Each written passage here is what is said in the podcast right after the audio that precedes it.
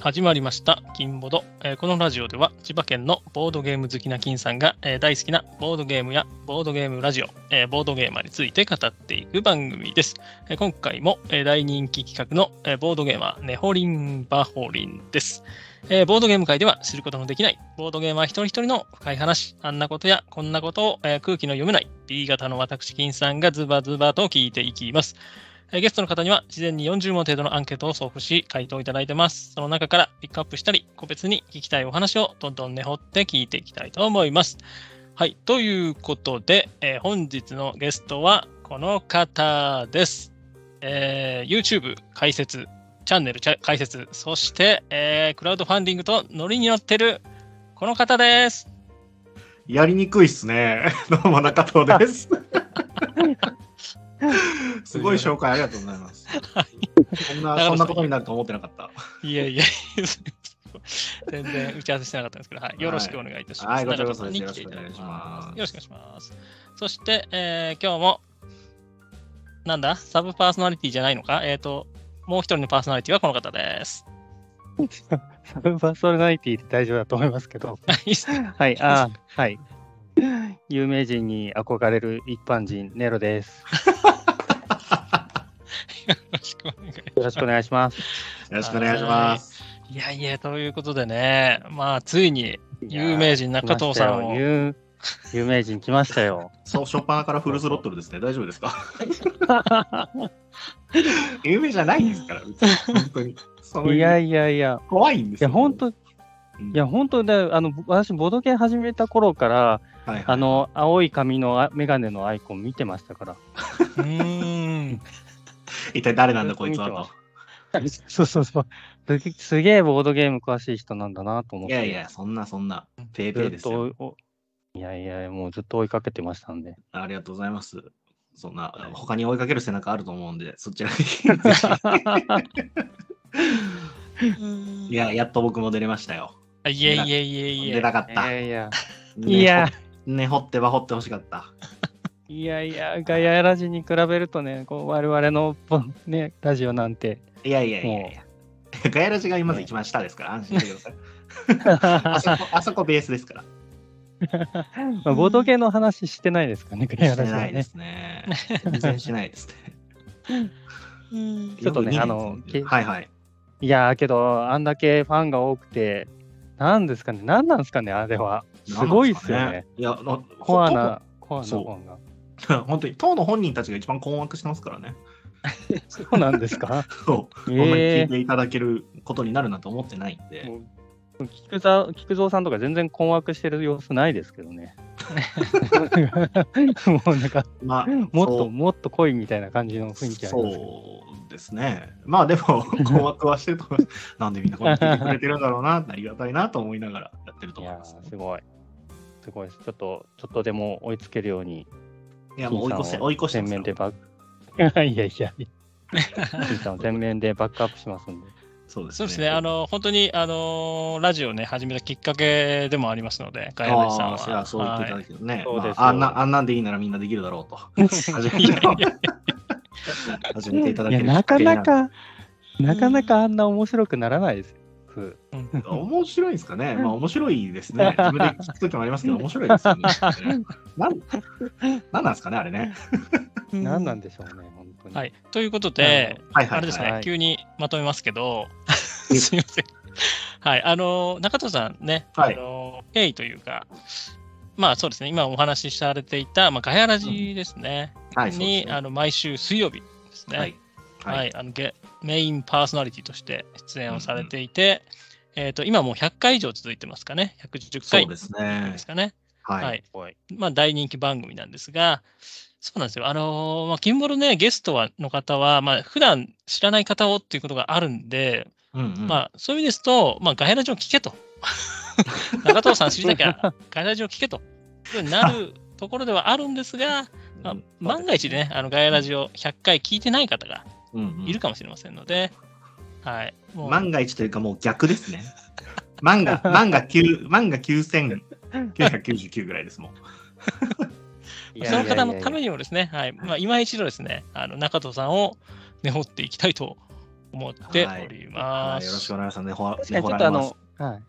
ガヤラジとね、金ボとちょっとあの路線が違いますからね。あの、ちょっとじゃない。うんちょっとじゃない。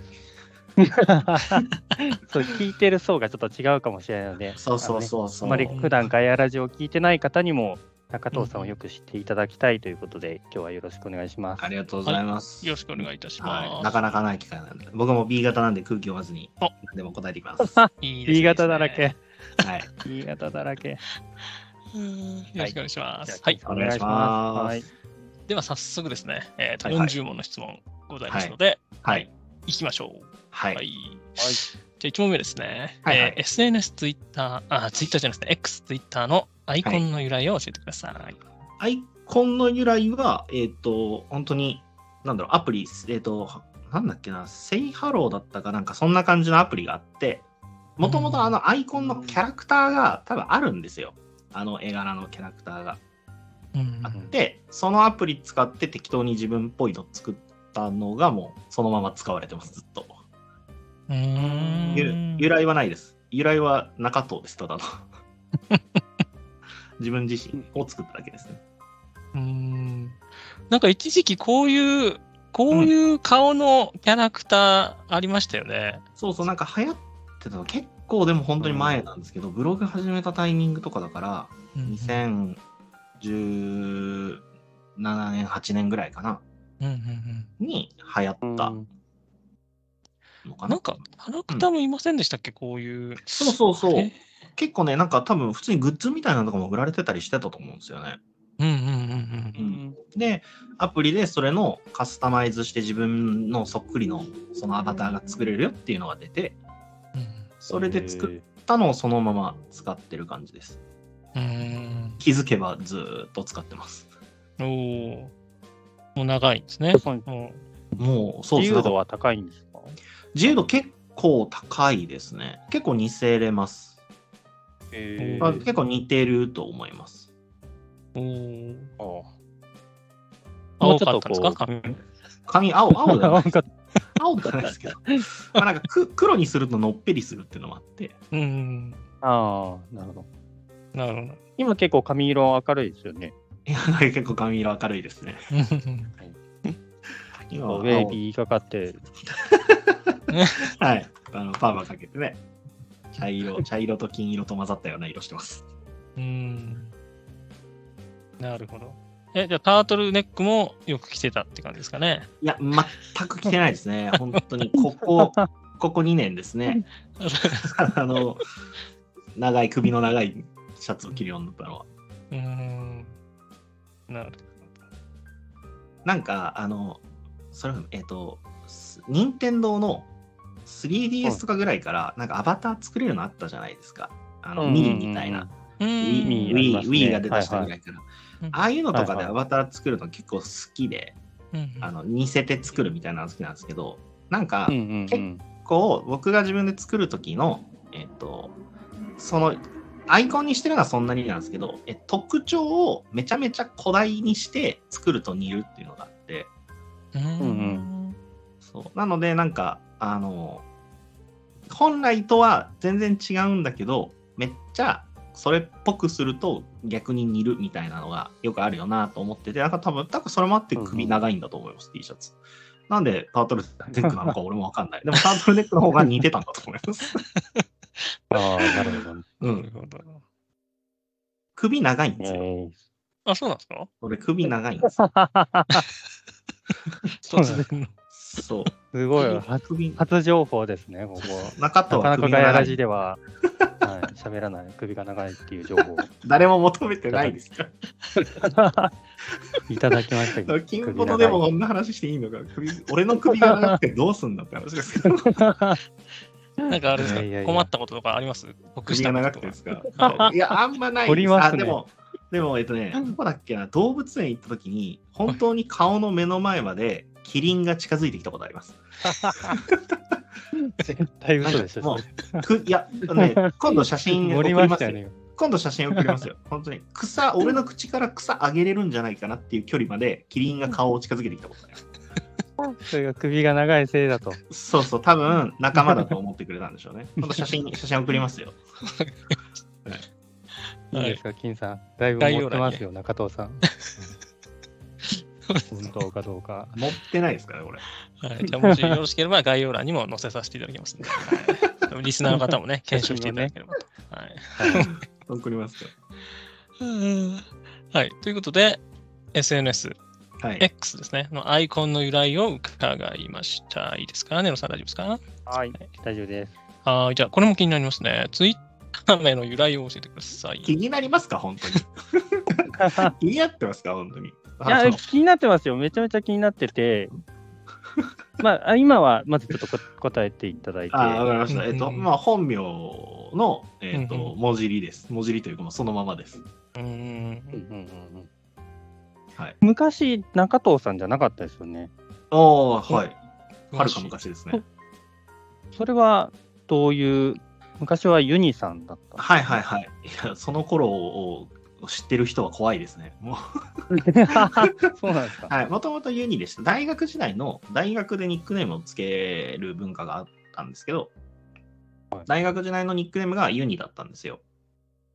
で、それもあってえーっと、ユニって使ってたんですけど、はいはい。どういう、どういう由来なんですか、それは。えーっと、大学時代の先輩が、お前のニックネーム何にしようかっていう話してるときに、バイト何してんのって言われて、ユニクロでバイトしてますって言ったら、じゃあユニでって言われました。はい、で、あと、その大学入った最初は、バイト、ユニクロも実家から通ってたんですよ、大学最初。一人暮らしせずに。はいはいで、えっと、大学終わったらすぐ帰ったりするし、学校入って最初になんかいろいろある行事とかにあんまり参加できてなかったんですよね。だから、うん後から聞いたら、その先輩に、あの、笑いながら、ユニってな、単一のっていう意味があるんやでって言われました。あの、一人で行動してたから。ソロってことですね。そうそう、ニヤニヤしながら言われたんですけど、そいつ、今、いまだいまだに仲いいんですけども、先輩じゃなくなくなってるんですけど、タメ口で全然喋ってるんですけど、そいつに、そいつにつけてもらったのが、そのままずっと使われてましたね。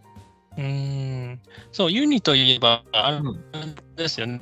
ブログもやられていて、まだ残っはいてますね。はいはいブロ。グ残ってますね。はい。名前うん一応まだ僕、ブロガーって名乗ってるんで、うんはい。ユニのボードゲームボードゲーム日記。はいそうそうそう。めちゃめちゃ、めちゃめちゃ読みますよ、これ。いや、もうよもう、もう読まないでしょ。もう読まないでしょ。めちゃめちゃ読んでましたよならわかるんですけど、もう読んでない。もう読んでないです。出3てますよ年前で更新止まって B ますよ型、B ね、型プリ出てますよ、今。私 A 型です、私は。ああ、残念。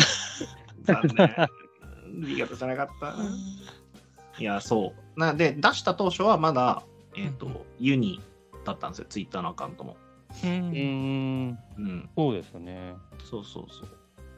あ、そうなんですか。ツイッター名も違ったんですね。うんツイッターのアカウントも違いました、ユニでしたね。で、うんえっ、と、それこそボードゲームにハマったタイミングで、えっ、と、旭川の37っていう場所でよく遊んでたんですけど、うんうんそのボードゲームの界隈が、ニックネームでもやり取りをするじゃないですか、まあ基本的に。あそうですね。オープン会とかお店とかで遊ぶときも、名前なんですかって言われたら別にニックネームでいいじゃないですか。うん。で、えっ、と、中藤ですってそこで普通に言っちゃって、うんそのままそこの37で中藤さんとしてもう通用するようになっちゃって、うんいろんな会う人会う人に中藤さん、中藤さんって呼ばれるようになった時に、僕のボードゲームの世界はそこがもう100%なわけですよ、旭川が。でうん。あの、会って話してんのは中藤なのに、ツイッターのアカウントはユニってややこしいなっていうのがあって、うん。うんでもツイッターのアカウントも中藤に変えて、うーん、なるほど。けど。、ブログはその検索性とか、あの、もう記事書いたりとか、ブログのきタイトルを変えるのって結構大きいんですよね。そのうん検索順位とかにそうですね、影確かに。響があるので、まあまあそこはじゃあもうユニのままでいくかっつってて、ユニのままになってます。うんん、なるほど。なるほいいさこれあれで、あれで、ん？どうぞ。あ、どうぞどうぞ。いやですよ。どうぞ。あれですね、あの、ユニのボードゲーム機拝見しましたけど、はいはい、ありがとうございます。どうもですね、この、この何ですか、キンボードの40の質問の元となっている、この例の、はいはいあれですね、アルガさんが作った2019年版、えーとあ、ボードゲーマーに、100のあ、そうです、そうです。ボうんードゲーマーに100の質問うんありましたので、懐かしい。そう、これ読みましたよ。楽しいですよね。そういうのも面白いですよね。結構好きなんですよ、もともと。うんうんこうんうん。100の質問系とか、ここう、うんなんか聞かれて答えるってあんまないじゃないですか。うんうんうんだし、そんなね、40項目とか100項目とか、わざわざじゃあ自分で喋るかって言ったらそんなこともないんで、うんううんなんかね、まあ、なんかそういうのないと、なんか振り返んないですしね、自分であんま考えることもないですそうよね。そうそうそう、うんなんか整理したりとかそういうのをするときとかになんか面白いなとは思うんで、うんちょくちょくやってるブログじゃなくても、なんだかんだいろんなところでちょくちょく残ってはいますね。おーちょっとこの辺のね、あの過去の回答も振り返りながらちょっとやっていきたいな。振り返られてしまうんですね。恥ずかしい。俺は一体何を書いてんだろ結まあ、結構変わりますからね、そのうん好きなこととかね。う。2019年ってもっと本当にハマり始めですね。ううんん。初期です。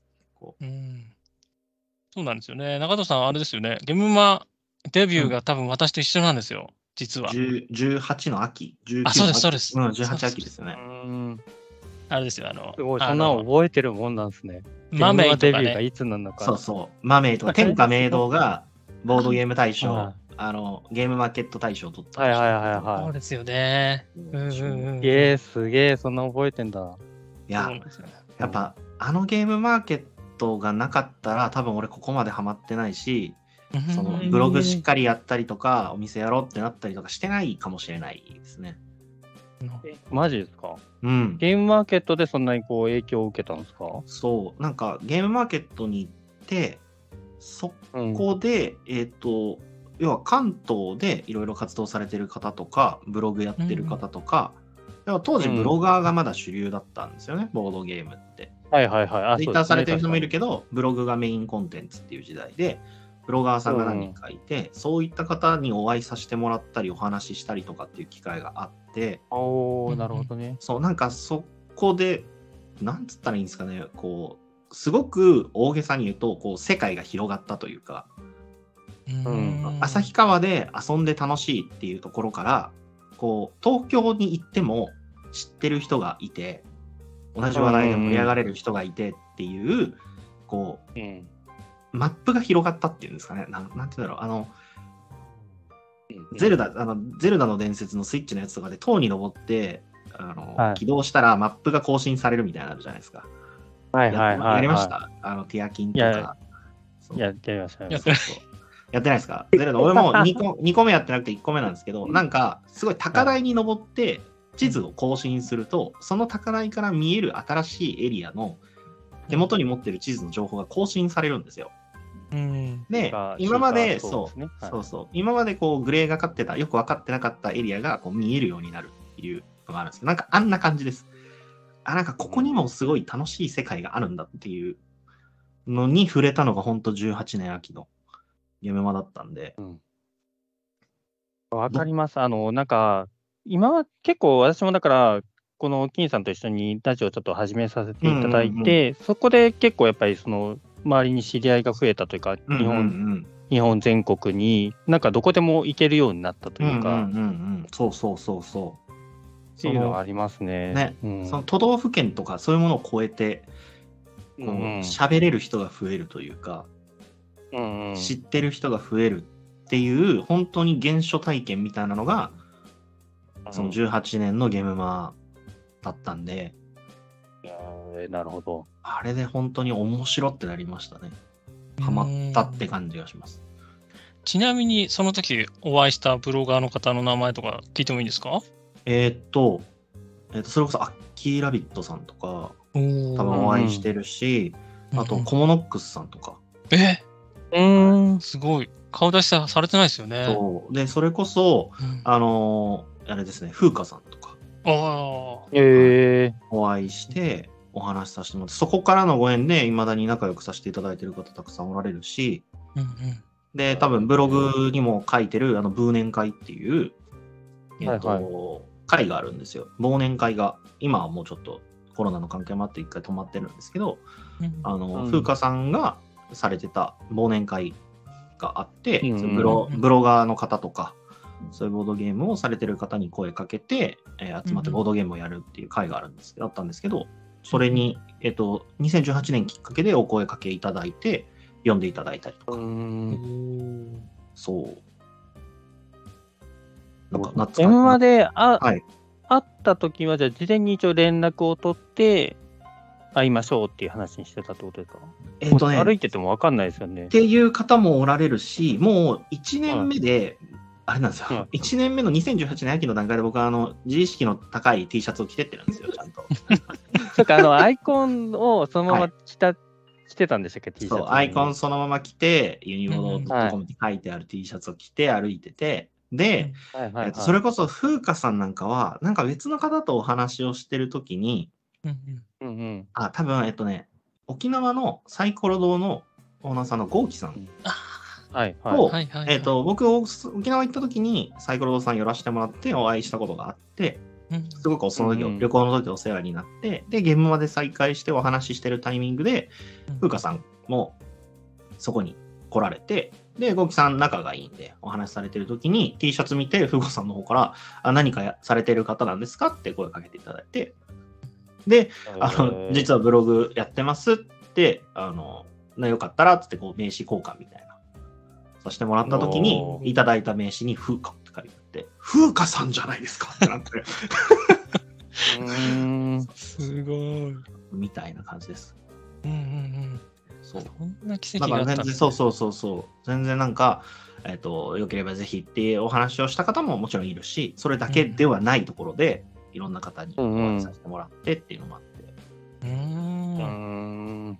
偶然だったんですね。偶然でしたおね。ーあれですよね。確かボードゲームのカフェパスみたいのがあったんでしたっけ、そうそう、その当時はね、ボードゲームカフェパスが、えっ、と、翔さんとかが作られてたのが、うんうんうんうん2000あれはねうんうん2019年とか、18にも多分もうあったのかなと思うんですけど、うんうんうん僕が買ったりしてたのは19年とか。うんうんそう、でもそそれもあって、北海道にいたのもあるんで、えっ、と、ユコルのキムチさんとか、うんうん。でそういう関係で翔さんとかもお会いさせてもらってたし、うんうん。会いたいな。そういう話するとゲームマ行きたくなるな、やっぱ。えそう。ゲームマ行かないと会えないから、やっぱりなかなか。え今はあれですか、冬、今回冬っていうか秋っていうかは来れないんですか？さすがに。そうですね、ちょっと難しそうかなと思ってます。あうん。ーお店やってる間、ちょっと難しいって感じですか？いや、えっとね、お店やってても、あの別にはい。行ってるんで、今までも。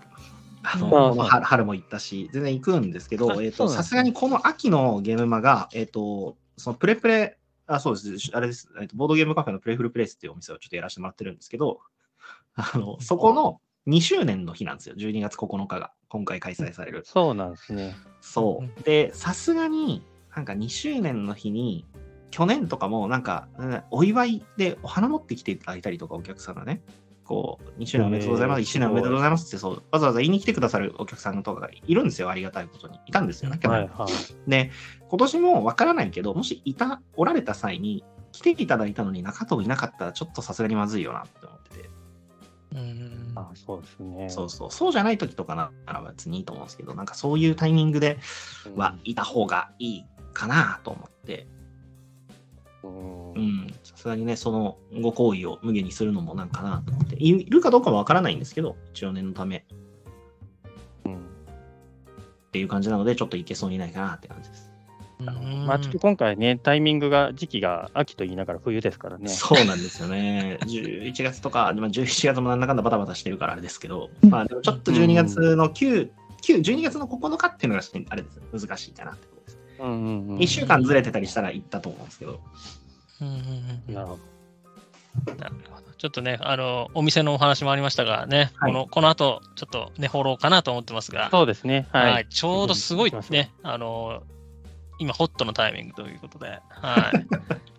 マダミス専門店のお話もね、その後、はいはいはい。伺っていければなと思います。よろしくお願いします。はいということで、はい。えっ、と、ようやく？2問？日本あそうそうなんですよ。そうなんですすみません。はいまだ、まだ、まだ、最後、はい最後。あの、そう、あのね、マダミス専門店作られるということで、はい。あのあれですね、クラウドファンディングをさはいれてると。はいはいはい。まあ、ちょうどはい今されてると。ちょうど今、そうですね、11月末までやってるので、ちょうど今してます。はい、ちょっと今、今話しましょう。ちょっと後編になっちゃうとまたじゃあ、そうですね。確かに。早い方がいいですね。そうそうそうそう。で、あの、はいやっぱクラファンでやると、あの、はやっぱり、あの、中藤さんの本名がね、見れるというはい。ことで、はいそこで見れたんですけど、なんか、すごい違った方向から見てますね。本名まあでも見てもらえるだけありがたいですね。本名別にあのホームページに載ってますからね、僕。そうなんですか？そうそうそうそう。え、あ、全然載ってます。プレプレのホームページ。はい、はい、ホームページ載ってます。なるほど。ちょっとチェックがなりませんでしたね。だってあれですよね、会社の代表になられるわけですよね。そうですね。あのーうんボードゲームカフェやってる方は、多分ほとんど結構多いのが個人事業主の方だと思うんですけど、なぜ何を血迷ってかわからないですけど、プレプレはあの法人が経営をしているので、そうなんですよね。うん法人が運営をしているので、一応その法人の代表ではあるんで、あの法人情報を。載せるってなると、僕の名前も一緒についてくるので。うんそうですよ。社長さんですよ、社長さん。ちなみに会社名も伺っていいですか？会社名ですか？はい。えっ、と、そうですね、ルディックロックっていう会社になります。おーなんか、いいちいちおしゃれですね。1、11ってつけなくていいですよね。皆さん11って。いや、なんおしゃか、ま、そうそうマナビスの店名もちょっと後でお伺いしますけども、おしゃれなんですね。おしゃれ、おしゃれだなと思ってつけてるわけではない。ちゃんと意図があってつけてるはいるんあ、ですけどそうなんで、す。あ、まあ、なんてお名前でしたっけ？はい。えっ、と、ルディックロックっていうのが、えっ、とね、LUDIC、LOC って書いて、ルディックロックっていう。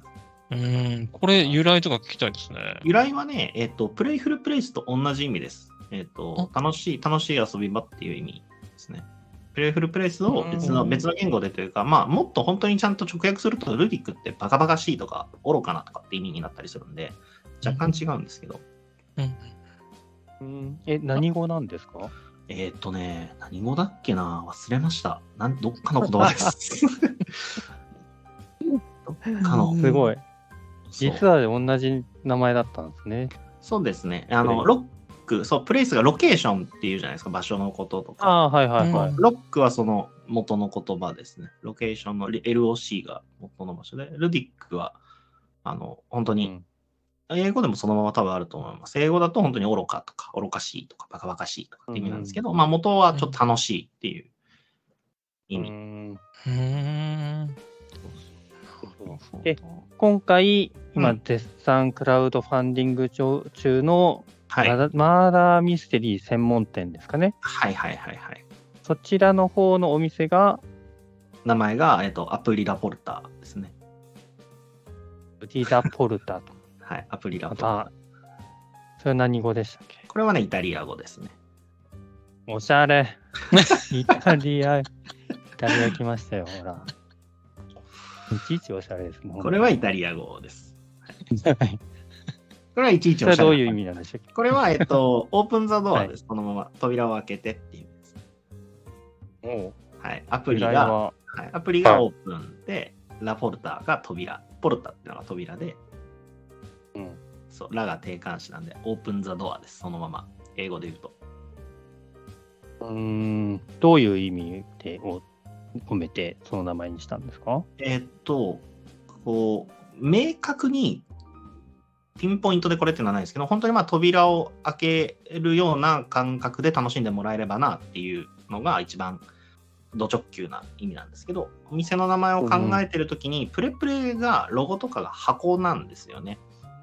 うんうんうん。箱で、箱が開いて、まあ、びっくり箱とか、ちょっと楽しいお楽しみ箱みたいな感じのイメージで作ってるんですけど、それとなんか比べたときに、えっ、と、マダミスはこうお話を体験するというか、コナンのオープニングとかあるじゃないですか。あの、カットインみたいなので、CM 明けとかでと門がバーンって開くのあるじゃないですか。ああ、はいはいはいはい。あ、本当にあのイメージ。なんかお話に入っていくとき、小説読むときとかって、例えば扉絵とかって言うじゃないですか。はい漫画のはいはい1ページ目、扉絵って言ったりとか、その幕間のこと扉って言ったりとかするんですけど、なんかそういう物語に入っていくときには、なんか一個扉を開けるよなっていうイメージがあって、こうう箱ーん。箱として楽しんでもらうっていうよりかは、物語の中に入っていくとか、その扉を開いていく感じがあるので、ちょっと扉っぽさ欲しいよねっていう話を、それこそ、えっ、と、奥さんと話したりしながら考えてて、で、えっ、と、なんか、そう。で、えっ、と、日本語じゃない方がいいなとか、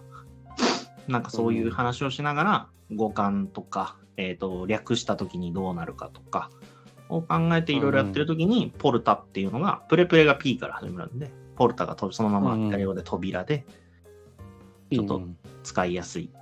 で、なんかポルタでいい言葉ないかなと思って調べてて、うんもうそのまま扉を開けてがアプリラポルタだったので、っていう感じですなる。ほど。3ヶ月ぐらい。はい。あ、3ヶ月ぐらい悩ま悩まれた。悩みました。悩みました。このプレイフルプレイスだったら、こう、プレプレって訳すじゃないですか。はい。アプリラポルタは、どう、なんか、こう呼んでほしいみたいなのはあるんですか？一応アプリラって呼んでもらったらいいなとは思ってます。であんなるほど。アプリラ。ポルタは、どっちゃっていいですね。ポルタも大取っ事なんでてはい、扉の方は取っちゃってます。扉の大事、大事なんじゃない大事なんですけど、えっ、と、い意図としてはポルタの方が大事なんですけど、えっと、呼ぶときはまあアプリラでいいです。っていうのも、ポルタって本当に扉っていう単語なんで、あの、うんうん。結構使われるんですよ。だから、うんエゴサするときとかに、はい他のがすごい出てくるんで、はい。へ今のところアプリラだと、あの、昔使われてたり、ちょっとちょこちょこあるんですけど、今メインで動いてるものないんで、ーなるほど。うん検索アプリ性も。そうそうそうそうそう、アプリラってつけてもらえれば、なるほどね。検索性高いんで、ポルタだとちょっと他のが混ざってくるから、なるほど。アプリラポルタで検索したら、門前仲町のイタリアンが出てきましたね。そうそうそうそうそう。閉店してるやつですそうそうなんですよ、閉店してるんです。あと、あの、牝馬の。そう、あと情そうそうそうそう。昔いたみたいですね、馬が。あちゃんとあエゴサしてるんですね。そう、ちゃんとうん。探し、えっと、お店の名前つけたりするときは、えっとうん、これがいいかなって仮決定をした後に、それで調べて、えっと、実際にもうやってるお店さんがないかどうか。は調べるし、うんあと、ツイッターとかインスタとかで、えっと、検索をかけたときに、えっと、うんうん。他でど使われてるハッシュタグとかがないかどうか調べるのと、あと URL ですね。ホームページとか作るときの。URL の取得も必要なので、えー、とそこが空いてるかどうか、はいはいそれらをある程度カバーできる名前にするっていうふうには決めてるので、うーん。絶対に先に調べます。名前つけるタイミングで。なるほど。確かに。大事ですもんね。そうそう。で、あの、そういうイタリアン、お店さんがあるのは知ってる上で、まあ、今もう営業されてないところだから大丈夫だろうっつってつけましたね。なるほどね。ネホリン・バホリンもあれですもんね。なんか、してましたもんね。え？名前ちょこちょこ変わってますもんね。著作権とかね、いろいろ。ネ ホリン、パホリンをね、さらにパクってるんで、うんうん。パホリン。最初ネホリン・ハホリンだったんですよね。うんうんそうそうそう。そうなんですよ。パッと見濁点なのか半濁点なのか見分けづらいってのありますけどね。確かに。耳で聞かないと。そうですね。バもうね、我々がもうどっちだったか分かんなくなっちゃうっていう感じが。しかもなんかそう、さらにさらにこれのパロディでネホッリン、バホッリンみたいなのありますよね。パクられましたね、確かに。めっちゃ言いにくいやつ。栃木の、と栃木の方でパクってましたね。ホゲラジですね。うんはい。じゃあめっちゃ言いづらいやつやってました。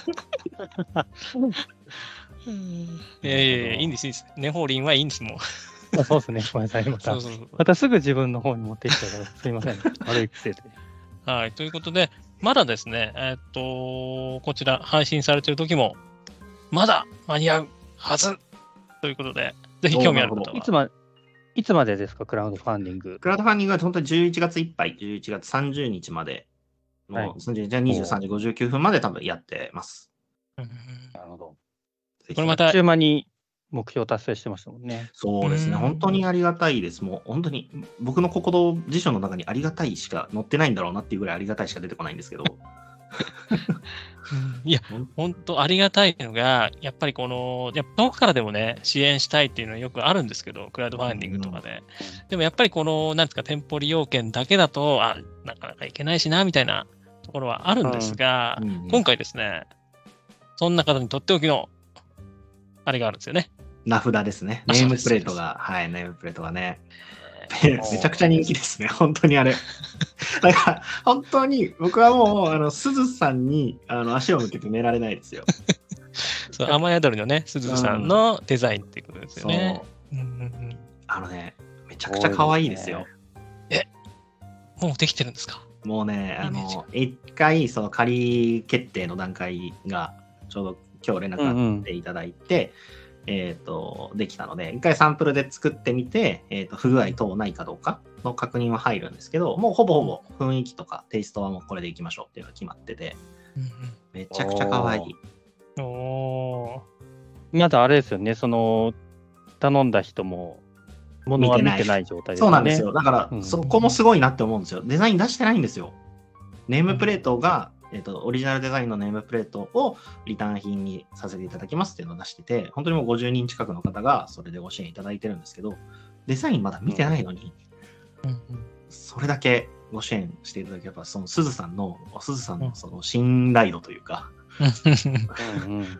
すごいですし、で、その上で、こう僕もデザインを頼んでいるけど、それをこう僕の中では本当に超えてくる、うん。こう可愛さ、うんめちゃめちゃいいです。まあ、い楽しみでしかこれないですね。大大ですね。うんうんうんそう、かっこいい系では全然ないとは思うんですけど、本当に可愛い。うんうん可愛いけど、でも別にじゃあ男性が使いづらい可愛さとかではないです。そのキュートな感じじゃなくうて、んうん本当にうんポップで可愛い、うんこうイメージしてた、もうすずさんに任せれば可愛いのできるだろうなって思ってたど真ん中のやつが出てきてるので、今。うんなるほど。それネームプレートですよね。その机に置くような形でしたっけ？えっとね、いや、えっと、普通に服とかカバンとか服ににつけられます。で、えっと、磁石でつけれるタイプなので、穴開けなくていいんですよ。うんうん。なるほど。そうそう。お店のエプロンとかにも使ってるんですけど、マグネットでつけられるので、うーん。じゃあどんな服でもつけれます。感じですねいけます、いけうます。んああ、それ便利ですよね。うんうん。なので、マーダーミステリーの時に、あの、いやキャラクターの名札を避けることが多いんですけど、そういう時に自分の名前も出す見せれるようにつけてもらうのももちろんいいですし、まあ、もともと僕もボードゲーマーなんで、オープン会とか、グローズう会とか、んうん。どこかお店さん遊びに行った時に、その名札つけてもらって、うんあの、そういう交流のきっかけになってもらえればなと思えるので、いいですね。ぜひ、はい。私も僭越ながらありがとうございます。支援させていただいたんですけど。ありがとうございます。その、ちょっとね、ま、あの、少額で申し訳ないんですけど、そのマグネットのね、あの、うネームプレートでお願いさせていただきましたけど、うん全然。楽しみですね。いや、本当うに。ん金さんはね、もう100万ぐらい、あの、支援してると思うんですけどね。おかしいな、まだちょっと合計額、合計額100万円になってないんですよね、まだ。あれ？本当ですか？おかしいですね。おかしいね。まだ2桁、まあ、でもおかげさまで達成はさせていただいたんですまだちょっと2桁。金さんおかしいのあれ？じゃあ、ここから、ここからですね。冗談ですね。いや、でも本当に金額のその高とかはないです。本当に、あの、ご支援いただいて、コメントいただいて、で、ね、拡散していただいてっていうのも、どれも本当にありがたいので、別にその金銭、金額の大小とかは本当にないです。ありがたいです。うんない、ないことはないですけど、あの、ない、それはもちろんね、高くいただいた方は、より、まあありがとうございますって気持そうですねち、そこはなりますけど、うん。そう。でも、少ないからなんだってのは本当にないので、うん。全然、もう、リツイートとかね、していただけるだけでも本当に全然ありがたいので。うん。うん。ですよ、金さん。え、知ってます、知ってます。私もね、はい、あの、僭越ながら、はい、支援させていただきます。さすがはい声が小さいですけど。あ いや、もう支援させていただ。いや本当4時間、4時間経つ前でしたよね。うんあ、さすが。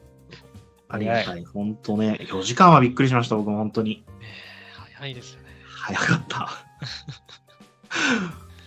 いや、もう楽しみですね。なんかちょっと、なんか、あの、うんすごい、あれなんですよね、その地方に、その、うんうんそれこそプレプレもそうなんですけれども、うんうんそのね、お店ができたらその旅、そこに旅行に行った時にそこに行きたいっていう風な、そのきっかけができるのが嬉しいんですよね、我々としては。なんか中国地方に何かの用事で行った時に、あ、プレプレあるじゃんとか、あそこ行ってみようっていう、なんかそ,、ね、そういう場所ができるのがすごい嬉しくて、いや、嬉しいです。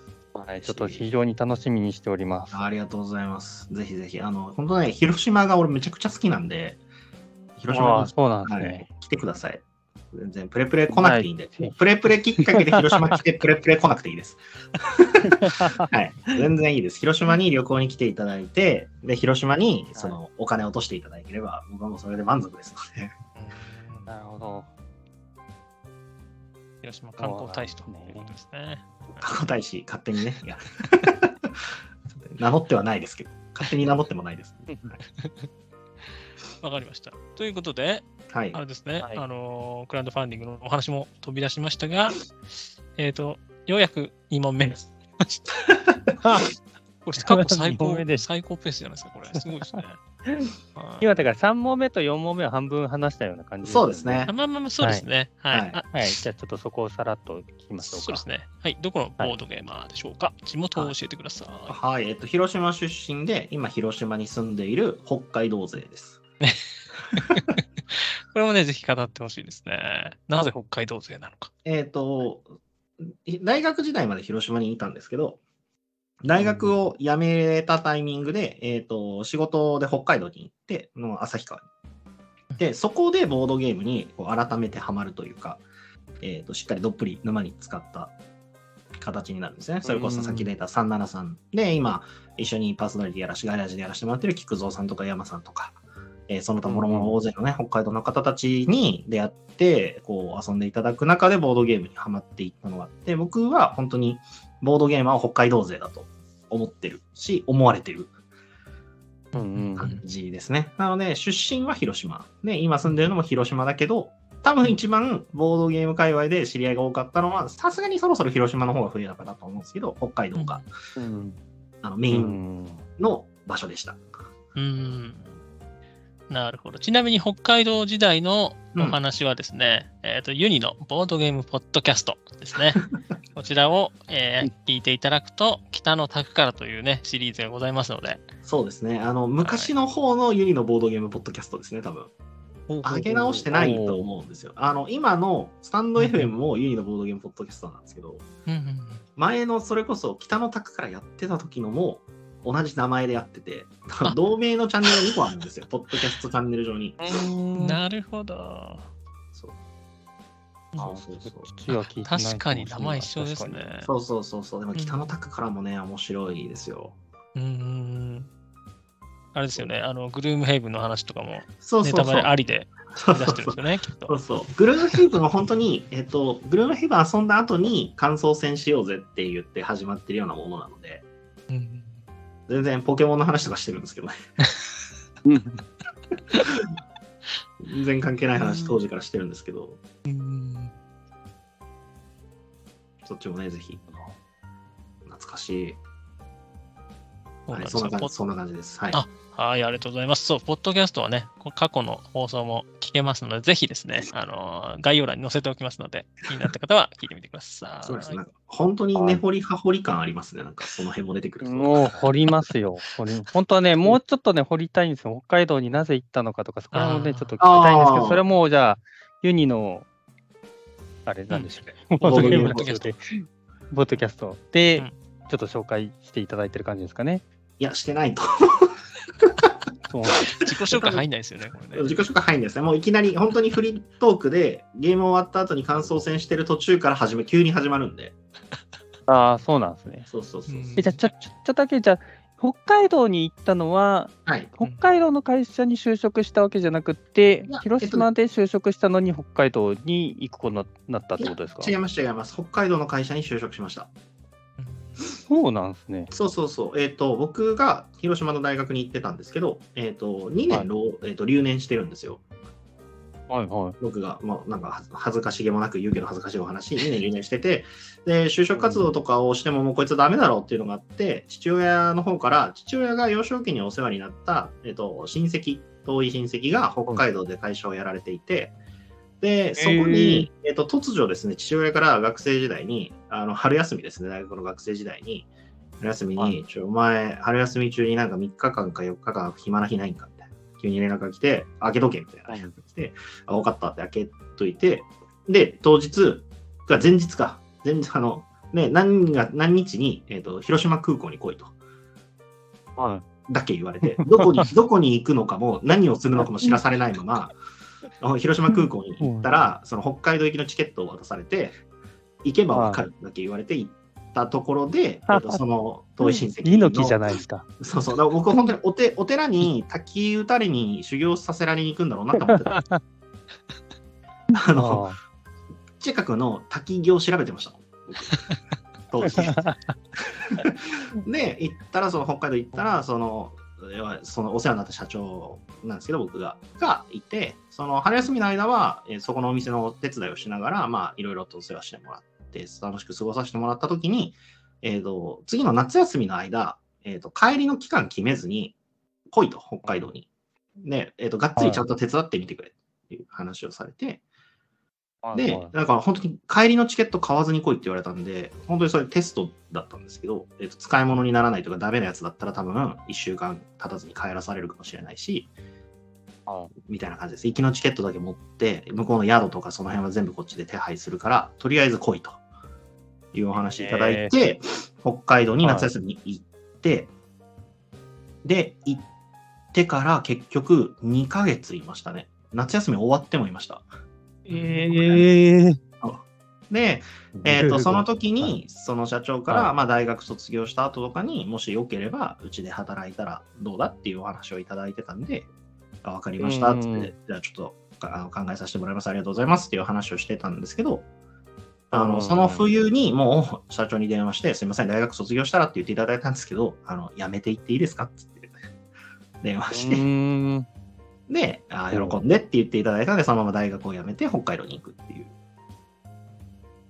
形ですね。さらっと話すと。で、合間合間で、えっ、ー、と、すごく、あの、忘れられない出来事が多々あるんで、その夏休みに北海道行ったタイミングは本当に広島がすごい大変なことになった、土砂災害があった日だったんで、うんそう、あの、北海道からあ、広島から北海道に飛行機とりあえず広島大変なことになってて、実家もなかなか大変だったんですけど、とりあえずお前は行けと。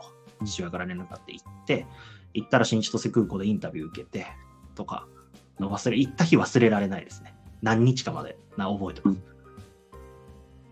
とかもあるし。えー、すごいタイミングだったんですそうそうそうそう。だから本当に広島が大変になってる時に僕はちょうど北海道で、あまあ、あるある意味人生の転機になるような出来事を体験させてもらってて、うん、そう帰ってきたらびっくりしました。いろんなところが大変なことになってたから。うん。そう。まあ、そんな感じで北海道行きましたね。はい、より詳しく聞きたい方は、ぜひガヤラジをそうですね。そうですね。ガヤラジでもそんな喋らないですけどね、この辺の話。まあまあ、レター、レターもらえれば喋ると思うんで。うん。ところどころね、あの、多分全部聞かないと。という話。3時間100回以上ありますからね。そうですね。はい。まあ、時間の無駄になっちゃうんでね、無理をしないでください。ガヤラジは、あの、最大限本当に有意義でない時間の使い方なので。はい、まあそ、そんな感じで、だから、そうですね、そうですね、その辺もありますよ、本当に。はいですね。いっぱいあるわけね、ホルホルホル。お世話になりますっつって、よろしくお願いしますって1月に電話して、で、3月に北海道行くってなって、北海道行って、で、今からちょっと新しいお店の社員の面接するから、お前出ろって言われて、当日ですよ、飛行機降りてすぐですよ。お前、お前、スーツ持ってこいって前日に言われて、スーツなんかもう荷物に入れてるからないわけですよ。だから前日スーツ買いに行って、で、スーツ持ってスーツ何に使うんですかって言ったら、いや、今から社員の面接するから、お前もスーツ着て出ろって言われて、で、このお前の名刺だって渡された名刺に副社長って書いてあるんですよ。意味がわからないですよ。で、俺、会社のことも全然、全然知らないのに、何してたんですかって言ったら、大丈夫、喋んなくていい、横に座ってろって言われて。え実際、副社長、その面接用に副社長になったわけじゃなくて、うん、実際、その肩書きとしても副社長にをもらったんですか？そうですね、でも、えっ、ー、と、あれなんですよ、副社長って、本当にあだ名なんで、何ですか、それ？副社長っていう肩書きって あの存在しないんですよ、本当は。そうなんですね。いや、なんか確かに私も高高校のと同級生であの部長とか呼ばれてる友達いましたけど、そんな感じそんなそんな感じです、そんな感じです。なので、えっと、取締役、会社の法人の取締役っていうのは、ちゃんと役職として存在してるんですけど、取締役ではなくて副社長なので、本当にただのニックネームです。すごいですね。ユニからいきなり副社長に変わったわけですね、あの、ね。リンクネームが。生意気な若造でしたよ、本当に。その辺はね、ガイラジオぜひお聞きください。うんはい、そうですね。その辺はたくさん話してもらってるんで、俺がいかにクソ生意気な若造だったかは。うんありがとうございます。ちょっがとだいぶ放っちゃいましたけど。うん大丈夫ですか ?3 本しかやってないですよ。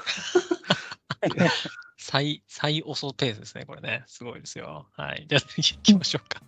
ありがとうございます。はい。次ですね。えっ、と、これも、まあ、お話ありましたが、よくいるはいせ、いそくちですね。ボドゲスポット教えてください。はい、えっ、と、ボードゲームカフェのプレイフルプレイスに大体常駐してます、現在は。うん現在時点では。ちょっと今後どうなるかわからなくなりましたけど。そうですよね。マダミスのお店もあるんで。そうですね。マダミスのお店のゲームマスターはとりあえず僕がやる形になるので、ボードゲームカフェの方に出ることがちょっと減っていくかなとは思うんですけど、まあもともと店長ではないので、僕は。うん。お店にいるただの厄介なおじさんなので、店長さんは店長さんで別でいるんですね。あ、いないです。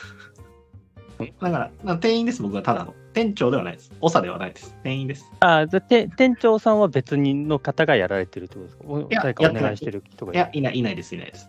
だから、普通に考えれば多分僕が店長っていう扱いになるんだと思うんですけどあ、店長だと思ってないので、店長じゃないです。なるほど。はい。ああ、なるほど。店長不在の店なんですね、そうです、そうです。そうですなるほど。ボードゲームにやたら、ボードゲームにやたら、なんか、うんちくを語る厄介なおじさんが毎日いるっていうだけのお店です。なるほど。うんいや、でもいいですよね。その、行けば会えるっていうね。なんかねぜひ、あの、アプリラがね、オープンしても、まあ、今日はどっちにいるかみたいな情報は、ぜひね、あの、全国民にね、知らせていただければと思います。まあね、でも、あのね、まあもちろん中とめがけて来てくださる方がいるのであれば、ご連絡いただければ、できる限りお店にいるようにはしたいと思ってますので。うん。まあでもね、まあボボードゲームは進んでください。僕なんかいいんで、ボードゲームに会い 会いに来てください。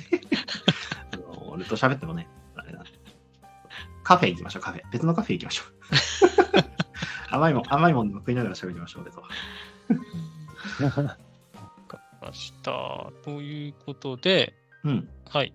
よくいる生息地は、プレイする、プレイス、プはい。レイプレイ、そしてアプリラということですね。そうですね。ありがとうございます。いいですか、ネオさん？はい。行きましょ はい、じゃあ次ですね。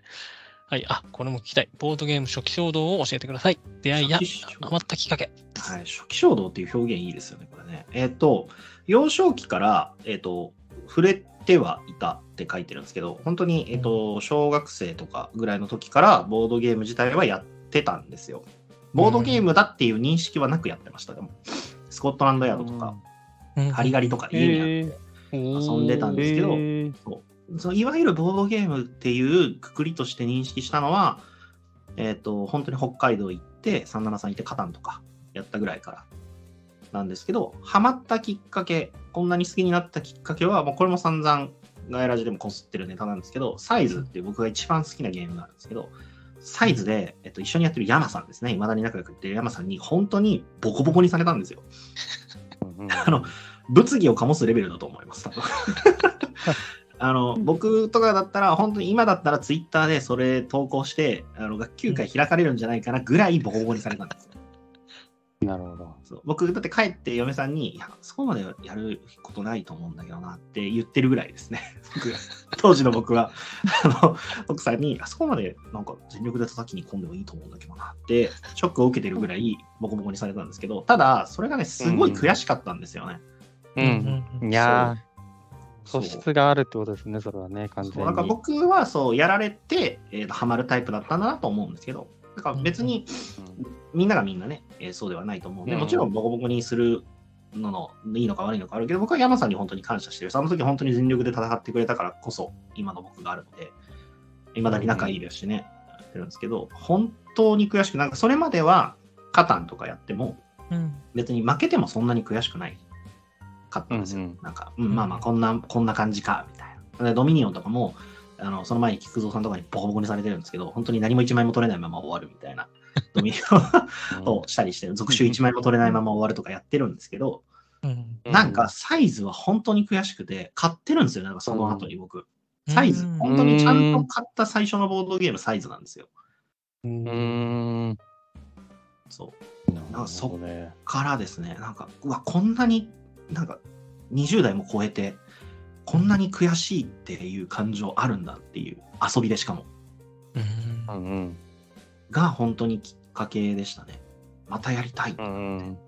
山さんボコボコにしてやんないと気が済まないと思う。いや、わかります。だからそこのなんか、これもっとうまくなれるんだもうちょっと頑張れば強くなれるんだっていう、なんかこう、伸びしろが見えるから、なんか楽そうやるやりたくなるんですね、きっと。そうですね。うんなんか、やっぱフェアじゃないですか、ボードゲームって基本的に。最初にちゃんと全てのルールが共有された上で戦って、で、負けた原因が僕が、その、ルールを忘れてたというか、説明してもらった、その、うん山さんが使ってたのがサイズの黒い国なんですけど、うん黒い国って突然トンネルから現れるっていう特徴を持ってるんですけど、それを完全に忘れてて、僕がトンネルの上に立ち尽くしてたんですよ、いろんなところに。で、そこを、えっとうん同時にはいはい3箇所ぐらいバンバンバンって攻撃されて、えっともう星3つ取られて負けみたいな感じになったんですけど、それはちゃんと最初に明かされてるし、僕が忘れてたのがわ間違いなわけですよ。そこに立ってるのが悪いわけですよ。うんうんそう。あの、ボコボコにした山さんが悪いんじゃなくて、そのルールを共有されてるにもかかわらず、僕が忘れてそこに立ってたから、それは攻撃するよねっていうのが、なんかすごい、その自分の責任という自分の失態で、そんなボコボコにされたっていうのがもう目に見えてわかるわけですよね。それはなんかね、すっげえ悔しくて、わ、お、はぎあったのに説明にちゃんとっていう、もう単純にミスじゃんっていう、わ、もっとうまくやれたっていうのがなんかすごい、本当に初期衝動になりましたね。僕はけど、ボードゲーム始めた頃のね、サイズのルールをこう理解するだけでも大変なのに、あの他の、ね、国のこう能力まで理解するの覚え、一発で覚えるってもなかなかしんどいと思いますね。なかなかね、難しいと思うけども、無理な量ではなかったなと、まあ、それは本当に人によるとは思うんですけど、うん。僕は比較的ボードゲームのルールを、えっ、と、なんか理解したりするのはあまり苦手ではなかったので、うん。ううんん。なるほど。そうそう。でも全部はやっぱ覚えれてなかったけど、言われたら確かに言ってたそれっていう、そうじゃんうんうん。のがあうんって、っうんていう感じですね。うん。なるなほど。これちなみに山さんにリベンジをできたんでしたっけ、いや、えっ、と、何度もボコボコにされてます。されてるされてますね。えっ、と、それこそ去年、去年かな？の2月とかに、あのそれこそプレプレでガヤラジオフ会みたいなのやった時に、うん。サイズをやったんですけど、うん。あの、初めてサイズをする子が一人いたんですよ。うん。広島の方で、あの、よかったらって来ていただいて、一緒にサイズをその時して、で、ルール説明しながら、山さんがいわゆるガヤラジでスタンドじゃないですけど、あの横について、えっ、と、アドバイスんを、あの、いいですか？って頼まれて、うん山さんが、じゃあお大丈夫ですよって言って横にいて、でも、ほとんど山さんは何も聞かれたら、あ、それがいいと思いますよとか、そっちの方がいいと思いますよって言うけど、山さんからは何も伝えないっていうスタイルでやってたんですけど、要は山さんが率いるというか、山さん要するそのチームに、うん。えっ、と、本当にボコボコにされました。はい、あの通称、六麦事件っていうんですけど、はい、戦場の真ん中に六麦持って突っ立ってる僕を、その山さんサポートするその彼がさっそうと襲いに来て、僕の六麦を戦争でまあかっさらっていったことにより、僕はその後4ターンか5ターンぐらい何もできなかったっていう、ただとぼとぼ移動するだけっていうサイズが発生しましたね。ボコボコに割りました。結構確かにあれですね、もうなんかサイズ動く、もう何もできない時ありますからね。すべての、その、もう、なけなしの六飯を持っていかれ、六味を持っていたかれたことにより、何にもできなくなりました なけなしの、やめろよ、俺の全財産だよ、それって言いながら持っていかれました。もなるほど。うんう我が国を崩壊していました、あの時。あいいですね。はい。カーサイドもやりたくなってきたな。いや、サイズ面白いですよ。本当にいいゲーム。ねうん。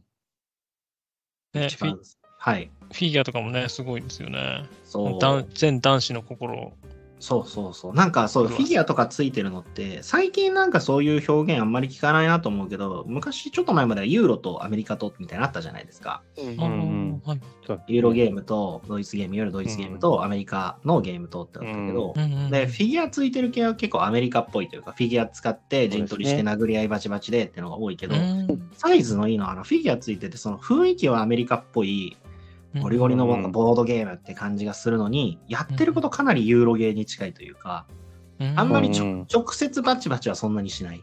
するタイミングが起きるけど、ね。どっちかっていうとその内政とかをやっていくゲームだから、すごくなんか僕の中でバランスが良くて、うん本当になんかボードゲームやってるって一番感じられるゲームだと僕の中では思ってるんで。うんうんうん。うんあれ、ね、殴りかかると、殴った方もね、あの、そう、デメリットね。そうそうそうそうそうなんですね。必ずしも戦争することがね、いいことではないっていうのが、めちゃめちゃいい、そうですよくできてる。すごい好きです。で、まで、またあのね、箱絵がね、その雰囲気を出してるんですよね。そうですね。後ろでこう戦争してる手前でこう、農業をやってるっていう。そうそうそうあそう。あのね、牧歌的なのか、何なのかっていう絵ですね。まあやっぱあのイラスト先行で作られてるゲームなので、そりゃ合いますよね。うんうんうん。ーなる最近のあれもエクスペディションズもやられました？エクスペディションズもやりました。あれもいいゲームです。あれも面白い。そう、形を変えてはいるけども、やっぱりサイズはサイズ。感じですね。うんうんうん。うんうんうんなるほど。ということで、はい。次のですね、ははいい、オールタイムベスト3にもちょっとそのまま行こうかなと思はいいはいます。はい。はい。はい。オールタイムベスト、はい。うん。で、今挙げていただいたサイズはもちろん入ってます。いると。はい。もうぶっちぎりで入りますね。残残り2り二つが、はい、えっと、コンコルディアとアグリコラですね。うーんうんうん。3つってなると、まあその3つになるかな。うんこれじゃあすんなり決まった感じですか？この3つって言われたら、もうサイズコンコルディア、アグリコラっていうのは大体入りますね。うんもうそのその3つってなる。5つってなると、えっと、ここに、えっと、テラフォーが入ってきて、最後5つ目で毎回迷うみたいな感じです。その時の気分。うん。なるほど。ちなみに、ちょっと今手元にですね、はいあの、ガヤラジ本という同人誌がありまして、はいはいはいはい。そこでですね、中藤さんが、えっ、と、回答してる好きなゲーム3つ、はい。実は違うんですよ。あれ？珍しい。ですよ。サポテカ入ってんな。いや、サイズ、コンコルディアまでは一緒なんですけど、最後はトリックマイスターになってますね。あー、出た。日本語版出た当初だな。この、この、この辺も聞きたいですね。あー多分ね、そのガヤラジ本書いてもらって質問いただいてるタイミングだと、俺ね、アグリコラにはまってないんですよ。なるそうほど。なんですね。そう。アグリコラにはまったのかなり最近で、本当にここ数ヶ月ぐらい、えーうんえーやっとはまったって感じです。うん珍しいですね。うん。まあ、何回か遊んだことはあるんですけど、やっぱり難しいし、勝てないし、できないしっていうので、敬遠してたんですけど、なんかのタイミングでオンラインで BGA で菊蔵さんとかと一緒に4人ぐらいでやらせてもらって、うんうんで、まあまあ負けるわけなんですけど、うんえっ、と、リプレイを見たんですよね、菊蔵さんの。うんへえ。リプレイ見れて、カードを選ぶドラフトしてるところから見れて、でどんなカードドラフトしてるのか、で、どういう動きをしてるのかっていうのを、なんかふと見てみようと思って見たときに、なんか、わけわかんないことしてるわけではなかったんですよ。うんこのゲーム遊んでるときは、なんで菊蔵さんそんなにうまく回ってんのみたいな。なんでそんなに資源がちゃんとあるの、なんでそんなにカード出せんのって思ってるんですけど、リプレイで見てると、そんなに別に突拍子もないことをやってるわけあう、んそう、なるほど、そりゃそうするよね。最後の盤面、あのタイミング形にするんなら、そのカード選ぶし、そのタイミングでそのアクションするしっていうのが、結構なんかすんなり理解できたんですよ。こう、うん後追いで見てて、そう、ああ、なるほどね、なるほどねって思いながら見れたときに、あこれ、うまくなるのが、なんか、すごい、えっ、と、遠い話じゃないんだなというか、うんうんうん。そう、あの、わからない世界の話じゃないんだなって思ったんですよ。なんか今から、うん今から毎日3キロ走って、で、10キロ走れるようになって、で、42.195キロも練習してみたいな話じゃなくて、なんか、もう、もう42.195キロ走る準備できてるよぐらいのもんなんだろうなっていう。あとは、どんだけアグリコラやるか。うーん。やりながら覚えていくかみたいなところなんだ。なんなんつったらいいかな。その辺の表現がちょっと難しいんですけど、あ、なんか無理な世界じゃないんだなってのをふと思ったことがあって、なるほどね。でそっから、あ、俺もこういう回し方できるようになってみたいなと思ってやり始めたら、まあ、ハマりましたね。うん毎日のようにやってますね、本当まあ、みるみる点数が伸びていったりするわけですよね。えっ、とね、伸びましたね。でも最初は本当に20点台です。ずーっと20点台で、で、30点超えてもうん本当に当分30点台で、最近やっと40点超えるかな。とか50点超えたりするかなっていうぐらいで、うんそうでもやっぱその目に見えて回せるようになっていくとかが面白くて、うんうんうんノンリプレイ勢なんですけど、初めてこんなにリプレイしてるなっていうぐらい遊んでます。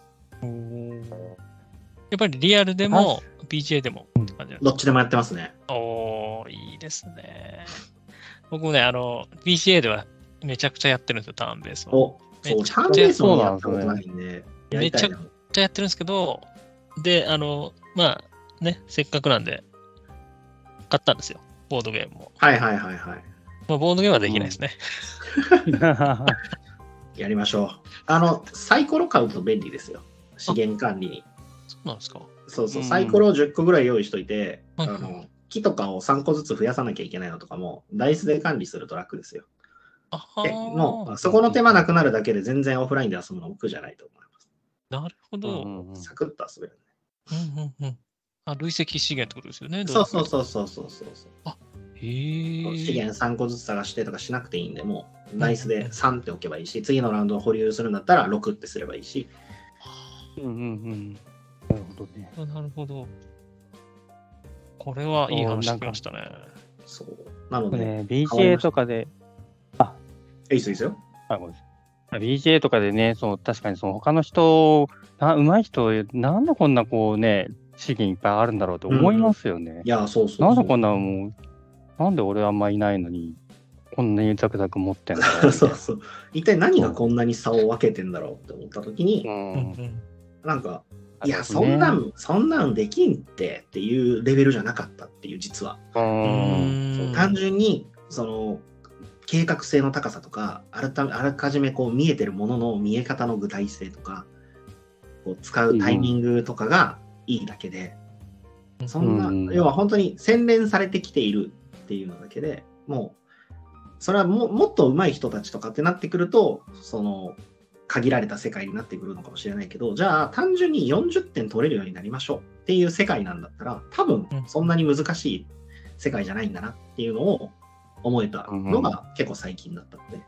うん。なるほど。この間ね、金さんと一緒にね、BGA でアグリコラやってましたけど、金さんいつの間にか物乞いトーク3つぐらい持ってますよね。いや、すいませんすいませんあのね、ね、これ言い訳ですけど、今、そうそう、今ね、ノラで4人でめっちゃやってるんですよ。で、はいはいは、もう結構強くなってますよ。はい。あ、そうなんですね。あの3人制だとね、なんか、思ってたアクションなかったんですよ。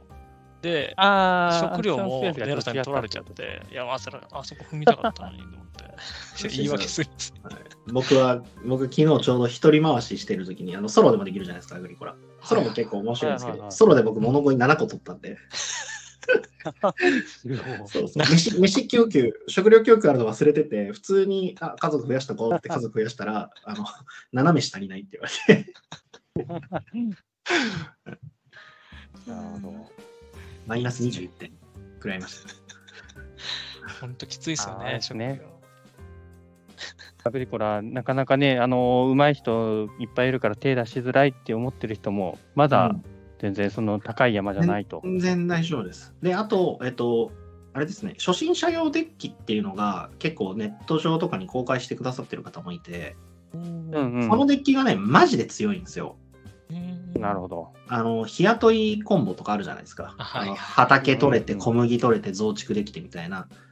そういうのをしっかりもう、カード、このカードのを組み合わせれば、大体食料供給もうまくいくし、盤面も埋まるよっていうカードのデッキが、えっと、4パターンとか5パターンとか大体公開してくださってる方いるんですけど、それ使うと結構点取れるんですよ。40点ぐらいいけるんですよ。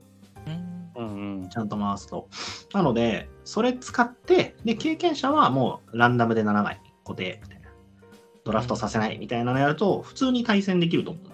うん。あれですかね、いわゆる、あの今言ってたえ日雇い系とか、あと石の家系とかもなんかあるんですか ?4 パターン。そうですね。石の家系はね、あんまないんですけど、えっと、小麦で食っていきましょう。パン焼いて食っていきましょうっていうところと、動物を増やしていきましょう。うん僕が見てる、使ってるのは、えっと、そうです。小麦と、あと動物と、うん、あと、えっと、キノコとか使って、木材取ったら食料が増えるよっていう、木材戻すと、っていうパターンと、うん、あともう一個は量ですね。えっ、と、量行くと、あの、いろいろもらえるみたいなパターンのものの、だいたい飯供給をその4種類に特化してる形で、えーそれを補助する形の、えー昇進歩とか職業とかが選ばれてるデッキが7枚ずつのデッキっていうのがあって、うんなるほど。確かに、あの、シナジーとかもね、そうそうそうあの理解しやすいかもしれないですね。それでやると。そうそう。だし、やっぱり敵にそれ使われると経験者でも結構辛いんで、うん。うんうんうん。なるほどそう、いい、いいですよ。バランス良くなると思なるほど。う。経験者とやるときとか、僕はおすすめしてます。おーじゃあそれ、後でね、URL も教えていただいて。普通にね、多分ね、僕使ってるのは、ボードゲームギークに、えー、と公開、日本語版で公開してくださってる方がいて、それを使わせてうもらっん。えー、PDF かなんかになってるってことですかねて。。そうですね。データで、テキストデータで公開されてて、なるほど。はい、大丈夫ですか？もう1時間はい。じゃあ、終わりが、はいタイムベストは、そうですね。あ、コンコルディアもちょっとね、30秒で魅力を伝えてください。コンコルディアですか、えー、とサイズに次ぐボードゲームやってる感あるゲームだと僕は思ってるので、うんやっぱ、あの、日本が真ん中じゃない地図を見て、あれやこれやするの楽しいよなって思えるゲームです。うんうん多分伝わってないと思うんですけど。伝わってないと思うんですけど。手札の管理がね。そうですね。なんか、うん。まあ、なんか自分の番にやるのは結局カード1枚出すだけっていう分かりやすさと、で、カードの種類もそんなに無限にあるわけじゃなくて、8種類とかぐらいしかないし、あの、あと、ここは好き嫌いだと思うんですけど、ゲーム終了時まで何点取ってるのか全員わからないっていう状態が、最後まで諦めないというか、うんうんうん。最後までこう戦えるというか、自分のやりたいことをやれる、気兼ねなくやれるっていうゲームで、で、それでいて、こう陣取りではないけど、えっ、と、陣取りの要素というか、だあの人より先にあそこに建物を建てておきたいとか、そこ行かれると邪魔とか、そういう要素もありながら、なんかバチバチはしすぎないけど、えっ、と、ゆるゆるでもない。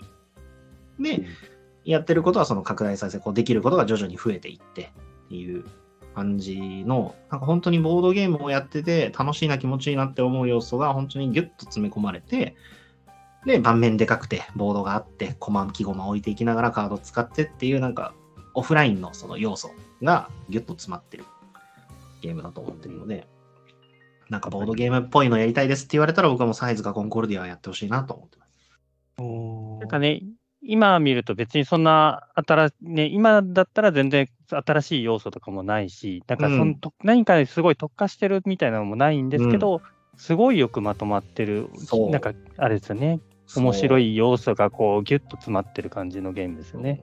その、ワイワイ盛り上がる感じでもないし、かといってすごい頭を悩ませるゲームでもないんだけど、気づいたらみんな席から立って、全体から地図を見て、俯瞰で地図見て、ずっとうんうん言ってるっていう、うん。なんかもう素晴らしいゲームだなって思います、本当に。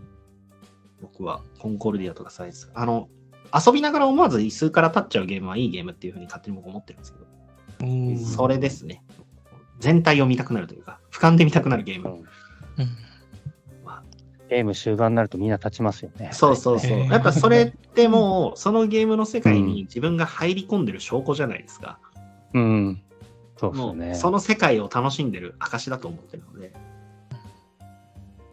すごい、僕も遊んでほしいですね。もうやったことないって言われたら、やれって言いますもん、お店でも。言えないですね、僕ね。ややってくださいじゃないです。やれっていう。やってないですか？やってないです。やんなさいよ。やりなさい。やります。もうやってます。めちゃくちゃおもろいですから、本当に。なるほど。あの、今ならスイッチでもできるんでね。あ、えコンコルディアあるんでしたっけ？うんうん。ありますそよ。うなんだ。へえそんな感じです。横がでかいんですよね、またね、コンコルディアね。うんうんうん。箱でかいですね。八代秋。知らん今、今もうちょっと若い女の人になりましたけど、うん昔の方は八代秋ねはいうん、八代秋でしたね。八代秋ですね。ボードゲーム界の八代秋。コンコルディア。はい。というなんで若くなっちゃったんでしょうね。はい、甘い。ね 本当なんでなんですかね。あのまま八代秋のままが良かったんですけどね。ちょっと若くなって寂しくなりました、本当。うちにあるの若い方ですね。ああ、マジですか？うちにあるの八代秋です。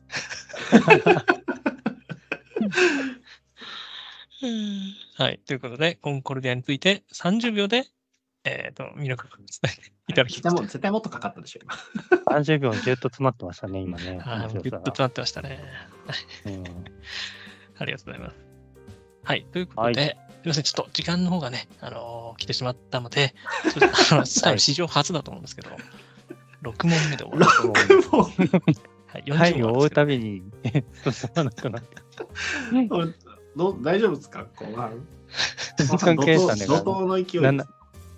7, 7回、あと6回ぐらいやりますんで。の勢いで。はいわかりました。はい。ということで、エンディングメッセージですね。えー、喋らせていただきます。はい。はい。ということで、エンディングメッセージです。この番組は、スタンド FM のほか、ポッドキャストでも聞くことができます。登録すると、自動的に更新されるので、そちらの方が便利です。えーご意見、ご感想は、X、えー旧 Twitter で、えーハッシュタグ、えー金ボド、金はひらがな、えーボドはカタカナでつぶやいていただくと、私、金さんとゲストの皆さんが泣いて喜びます。